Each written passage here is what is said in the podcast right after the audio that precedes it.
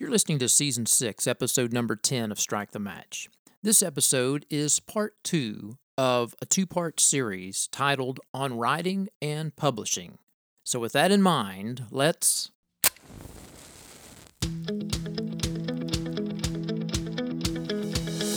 Welcome to Strike the Match with teacher and missiologist Dr. J.D. Strike the Match is a podcast that addresses matters related to missions, innovation, and leadership. Now, here's J.D.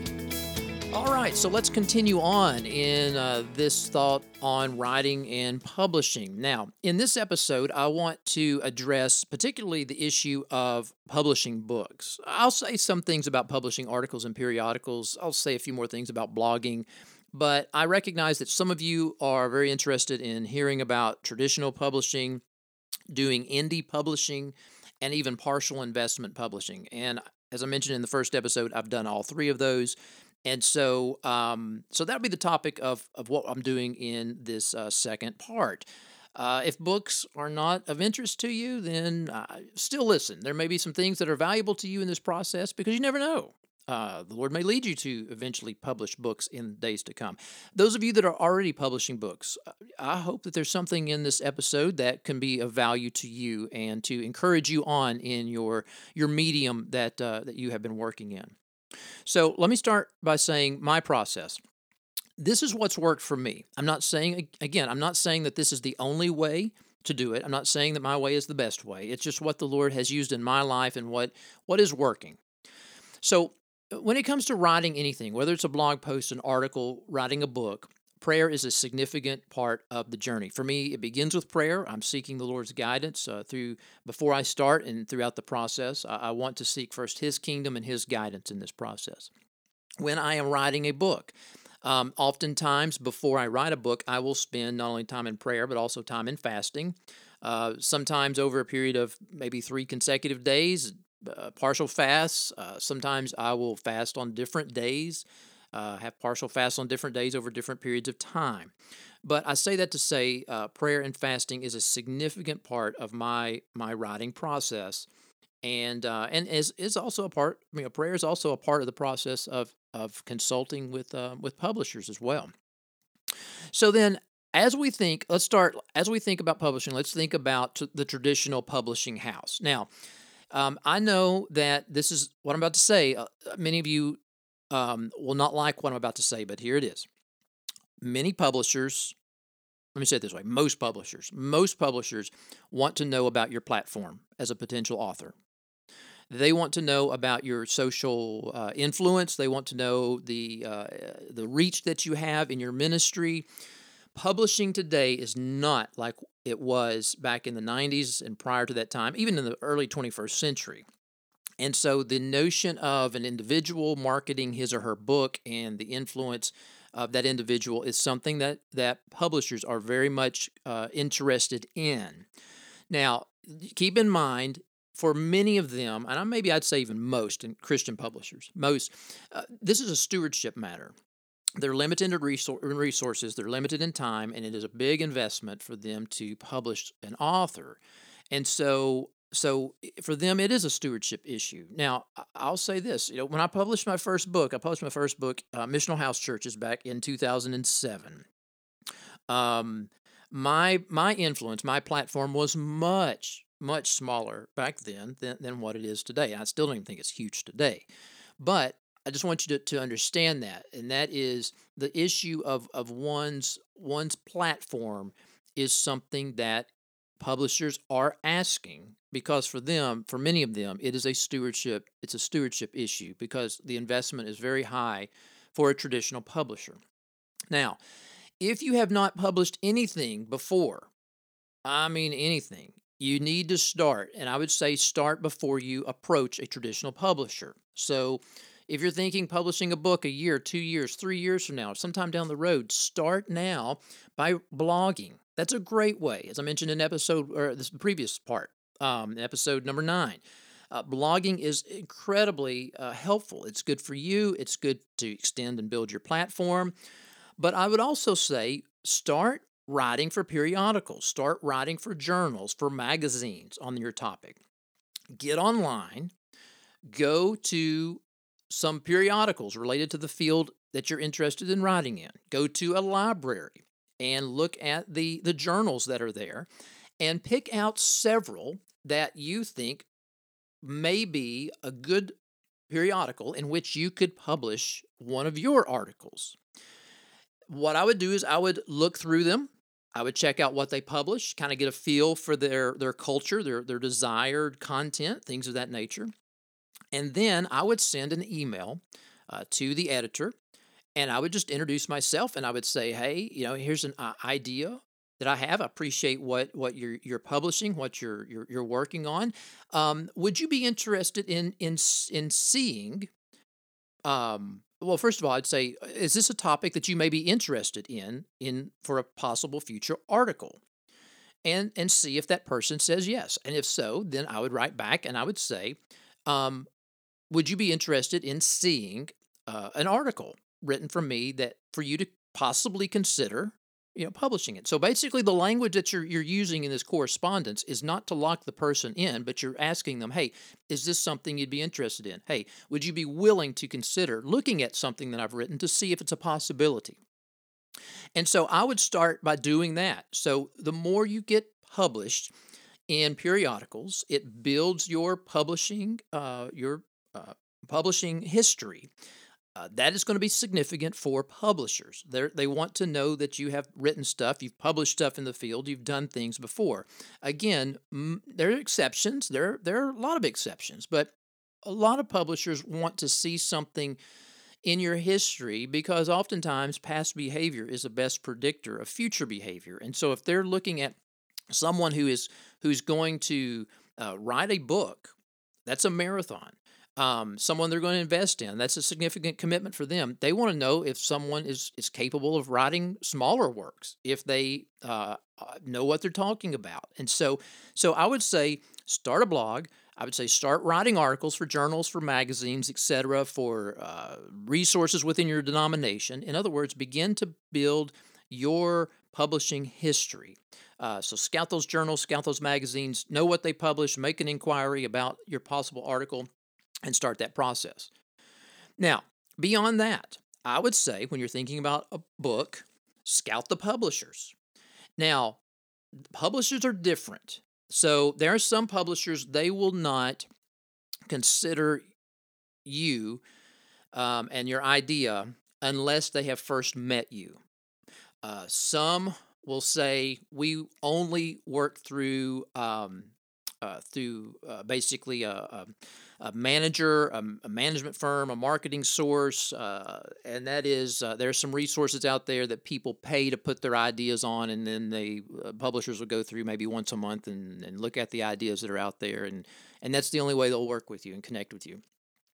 Um, however, I mean, those those out those are out there. However, there are times you can get online and you can find publishing houses that will say, "Hey, right now we are receiving unsolicited uh, manuscripts for consideration," and so you'll find those opportunities out there. Though there are some that will, because they receive so many, so many uh, manuscripts and proposals, uh, there's so many that that they want some kind of connection with you beforehand.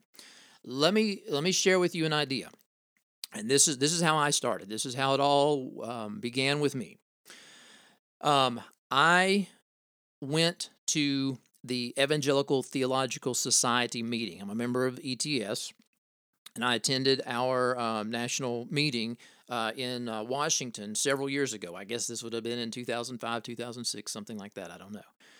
And um, at the at the annual meeting, publishers from within North America, especially, will have booths. They will have all kinds of displays set up, and they they're there to meet you and sell their books and to show their new um, catalogs off and they want to connect with new potential authors and they're open to new ideas and so um, I would say, so what, what's the principle? The principle is go where the authors, or excuse me, go where the publishers set up shop and connect with them. And so that's what I did. I, I connected with some, and um, and I got cards, and I introduced myself uh, to the individuals, and I would stand around and talk a little little bit. And so afterwards, I would follow up with them with an email, just a, just an email saying, "Hey, thanks so much. It was great meeting you." And I would try to say something in the email just to remind them who I was and just in our conversation. And uh, you know, uh, uh, you know, I've got this idea, and maybe I'll share it with you in the future. So, oftentimes, that's all you need to connect with some publishers. Now, let me say this up front. All right, so here here is here here's a principle that you need to prepare for, and that is the principle of rejection. Okay? The principle of rejection. I think I received, I believe it was 11.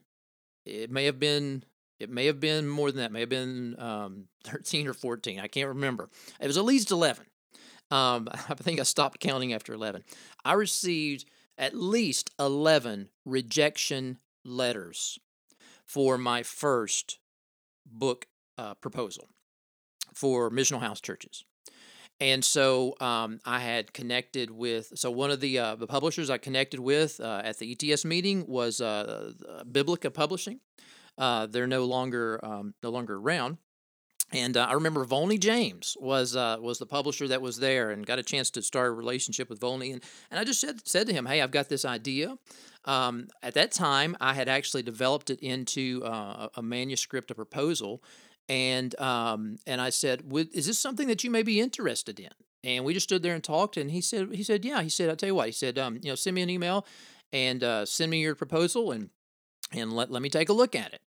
And so, um, so that's how it started with me. So go where the publishers are, and I would say, particularly those of you that are in the world of academia, if you're not a member of the Evangelical Theological Society, uh, you need to join.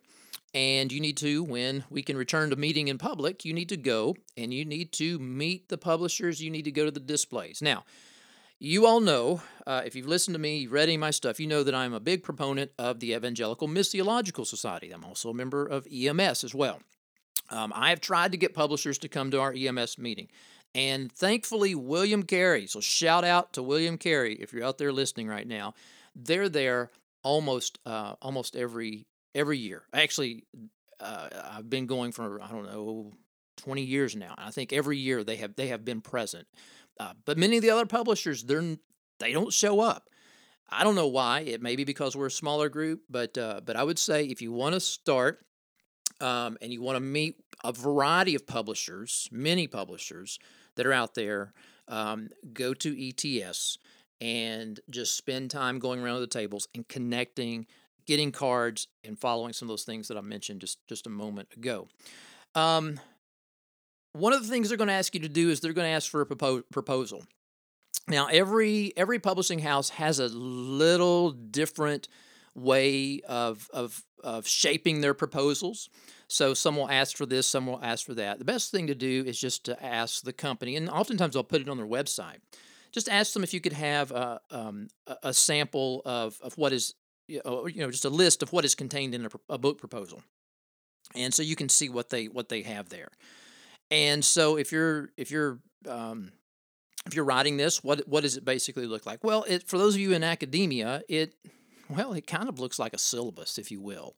Um, or maybe you could say it this way it's kind of like um, uh, a schedule plus a marketing plan plus uh, plus a, a, content outline. Maybe I'll say it that way. So, uh, what's in the proposal? They're going to want information on you, who you are.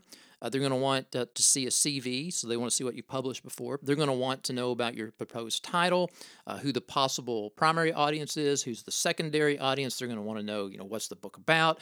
Are there any other competing books out there that's already been published? Uh, if there are similar books out there, how does your book differ? Uh, they're going to look for a sample uh, table of contents. Some publishers will want you to submit fully uh, two chapters from the book. They want you to have written two chapters, usually maybe an introduction chapter, introductory chapter, and then maybe you know chapter two, chapter five, something like that. Um, so so there's a lot of a lot of information found in uh, in a in a in a book proposal. I, I mean, most of my proposals are going to, um, they're going to look, they're going to be probably somewhere around maybe 15, 16, 17 pages long.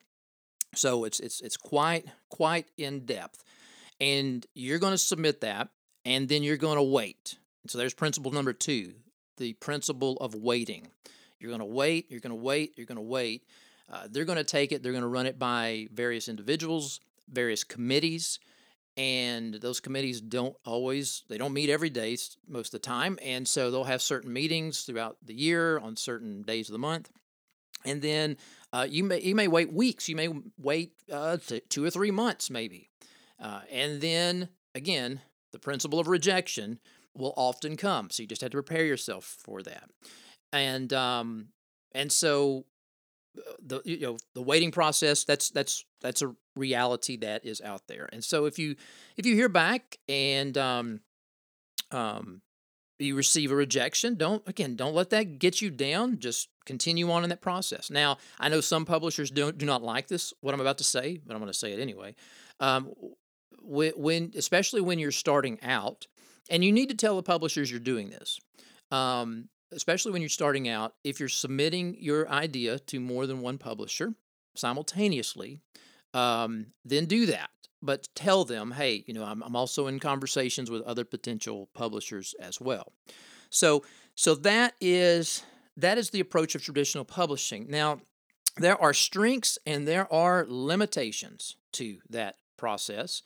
So, what are the strengths of publishing in a traditional way? Well, the strengths involve they do all of the grunt work.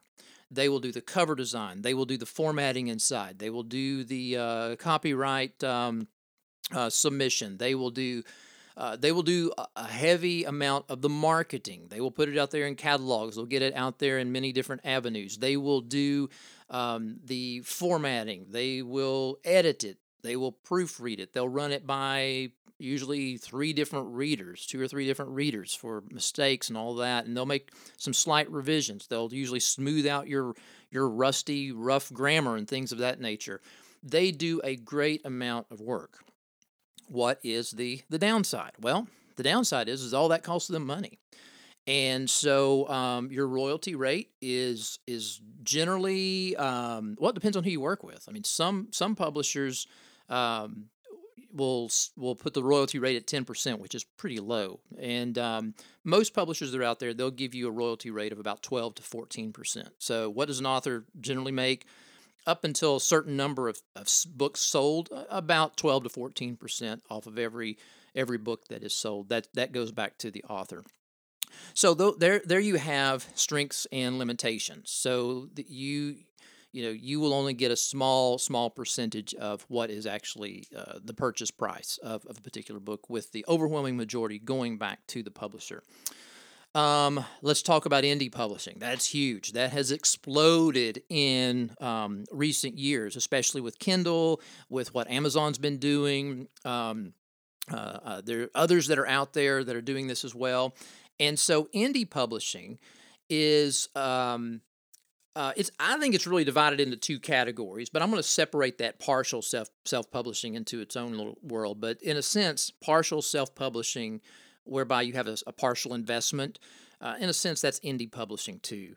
Um, but let's talk about just full on indie publishing, where you're doing it all as the author. Now, here's the thing. Remember, I said you know uh, in Christian writing, especially in writings related to missions and evangelism, church health, church life, things of that nature. That's a that's a niche within a niche, um, small market that's out there.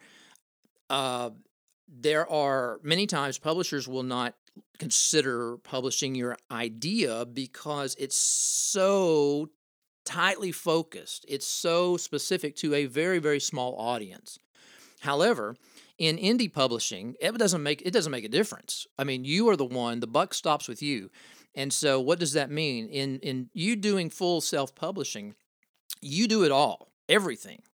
Uh, you know, you work through, you know, a group like, for example, um, um, through Amazon and their self-publishing mechanism. Um, what does that mean? Uh, they'll give you some guidance. They'll do some things, and they'll do some things for you if you want to partially, you know, fund it as well. But for the most part, if you're doing self-publishing, here are the strengths. You have the ability to publish highly specific literature. So some of my books. So when I wrote the book Barnabas Factors, that's that was that's on that's on church planting team characteristics. That's that's a small population out there. Um, not a lot of people are interested in Roland Allen, so I did that one. Uh, you know, small population. Uh, my book To the Edge, um, very very interesting, very unique on a variety of ways, uh, including the content. So, so very specific. Um, another strength of indie publishing is that you have the total freedom to do it all your title, your subtitle, your cover design, your contents. When you work with a publisher, you can they want to know what you think the title should be and even the subtitle. But at the end of the day, uh, they get to call the shot on that, whether it's whether they want to title it this or subtitle it that. They call you know, some publishers will will show you some sample uh, cover designs, two or three ideas. They'll say, "Hey, which one do you like the best? We'll go with that one." Sometimes they may not do that. So it's ultimately up to them. Um, even the contents, while publishers want to keep it true to what you're you're saying, you know, there there there's some some editorial um, freedoms that liberties that they have, and they they sh- they should have. But when you're self-publishing, you do every bit of it. Uh, another strength: high high royalty rate. So um, you know, if you work through Amazon, I don't know if it's shifted now. Um, I don't think it has, but um, you can get up to seventy percent royalties. Compare that to twelve percent from more traditional avenue. So, so you for every book that you publish, or excuse me, every book you sell, you get seventy percent back. Uh, now, what where does the rest of that go? Well, it goes to support the mechanisms that, for example, Amazon you know has set up and things of that nature. Uh, but you could do it in other ways where you could get even possibly higher royalty rates. So very high rate of return. However, keep in mind if it is a small audience, a very small audience, seventy percent royalty rate. That's you know that's still not a lot. Just, uh, just saying. What are the limitations of fully self-publishing? You're in charge of everything. You have to do it all. You have to do the editing, the formatting, the cover design. You have to do the filing for the copyright. You've got to do the marketing. All of those upfront costs come out of your pocket. And depending on how you want to do it and what you want to do it, you can, or what you want to do, it could become very expensive. Uh, doesn't have to be. I mean, when I did, um, uh, when I did Barnabas Factors, um, this is this is unusual. This is atypical, uh, but I was able to do Barnabas Factors with about an eight hundred dollar budget. That that was my that's how much it cost me to do Barnabas Factors. Uh, that's not that's not um, typical, uh, but thankfully it worked out where I was able to do that. So so you you if you want it to look good, you want it to be of high quality, in what you're doing, then it's going to require some some some money out of your own pocket. Um, so those are strengths. Those are some of the limitations, and those limitations in self-publishing, that editing, formatting, cover design, all that. Oh, I tell you what, if you do it yourself and you don't pay someone else to do it, it is a headache. I mean, it's you know, unless you like doing that stuff, I find it a headache. So, all right, we talked about traditional publishing. I have shared a little bit about indie publishing, where you're doing it all yourself, and basically that means you're marketing it all yourself. So everything everything that's going on out there, you're having to do it yourself. There, there's there's no one else. Then let's talk about the other variation of indie publishing, which is is basically called a, a partial self-publishing or partial investment. So what does that mean? Um, there are companies that are out there that are um, available to do some of the things that I talked about that uh, often falls into the lap of those that are doing full on indie publishing. So the editing, uh, the formatting, the cover design, filing for copyright, maybe even some of the marketing, uh, some of the proofreading, things of that nature. They're available to do that and they'll put their stamp on the on the spine of the book you know such and such publisher. So you have a you have a company name uh, that's there with an actual physical address that's a part of the, the bibliographic entry for that book. But here's the thing they will charge you a fee to do that. And so uh, you you pay them.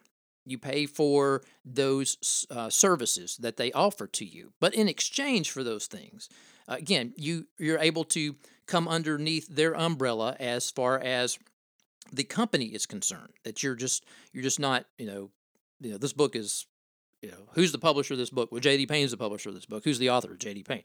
So this you're actually with a particular company and that company's you know they, they have their stamp they have their their fingerprint on your on your work but but they're partially involved. You you have to do uh, some of the partial involvement as well and so it's it's very much a cooperative kind of effort. So what's the strengths of that? Well most of the strengths of the partial self-publishing approach are the same um, as what I just mentioned. Uh, if you're doing just indie publishing, although the royalties are usually usually a little bit less, instead of maybe 70 or, or higher, 70% or higher, um, it's usually less than that. It's, it's generally more than 12 to 14%, but it's, it's generally less. Um, but then, what are some of the limitations of the partial self publishing? Well, the, some of the upfront costs that are involved. Uh, another strength of going through the partial self publishing approach is that you are able to have, uh, again, a, a, company, a publishing company with, uh, with their, their name, their logo on, uh, on your book and so that that's that's very impressive as well. So I realize that I have in this podcast sort of just thrown the fire hydrant wide open on these three means of publishing books that uh, that are out there, and they all have strengths, they all have limitations. And so it depends on what you're doing. It depends on your vision, depends on what you're writing about. It depends on a multitude of things as to whether or not you go with any of these. Now, having said that, the notion of self publishing has a great deal more credibility today than it did 20 years ago or before that time. Uh, there was a time that if you self published, it was like, well, uh, you, you, know, it just kind of, it's just not a very good book. The, the ideas in the book, the content in the book, they're just not that great. I have, uh, I have seen uh, books that have been self-published uh, or have been partially uh, public or you know partial investment publishing that are outstanding books that have great depth, have great significance. Uh, that are out there. And so uh, we live in a different time today when it comes to the issue of publishing books. And so I hope that this podcast uh, has, even though I've thrown out all this information in a short period of time, I hope it's given you some thoughts, some ideas on some things uh, related to publishing books. As always, hey, um, you want to carry on this conversation? You know, track me down, send me uh, an email, catch me on social media, and uh, be glad to be of assistance to you any way I possibly can. So, anyhow, appreciate you listening. As always, thanks so much for checking out Strike the Match today. See you. You have been listening to Strike the Match with JD Payne. You can find JD on Instagram, Facebook, or follow him on Twitter at JD underscore Payne. And if you'd like to check out more books, posts, and podcast episodes, visit jdpayne.org. You can also subscribe to this podcast on your favorite Android app or at iTunes. And we'd be honored if you would consider rating us or leaving comments. Thanks again for tuning in. We hope you'll join us next time.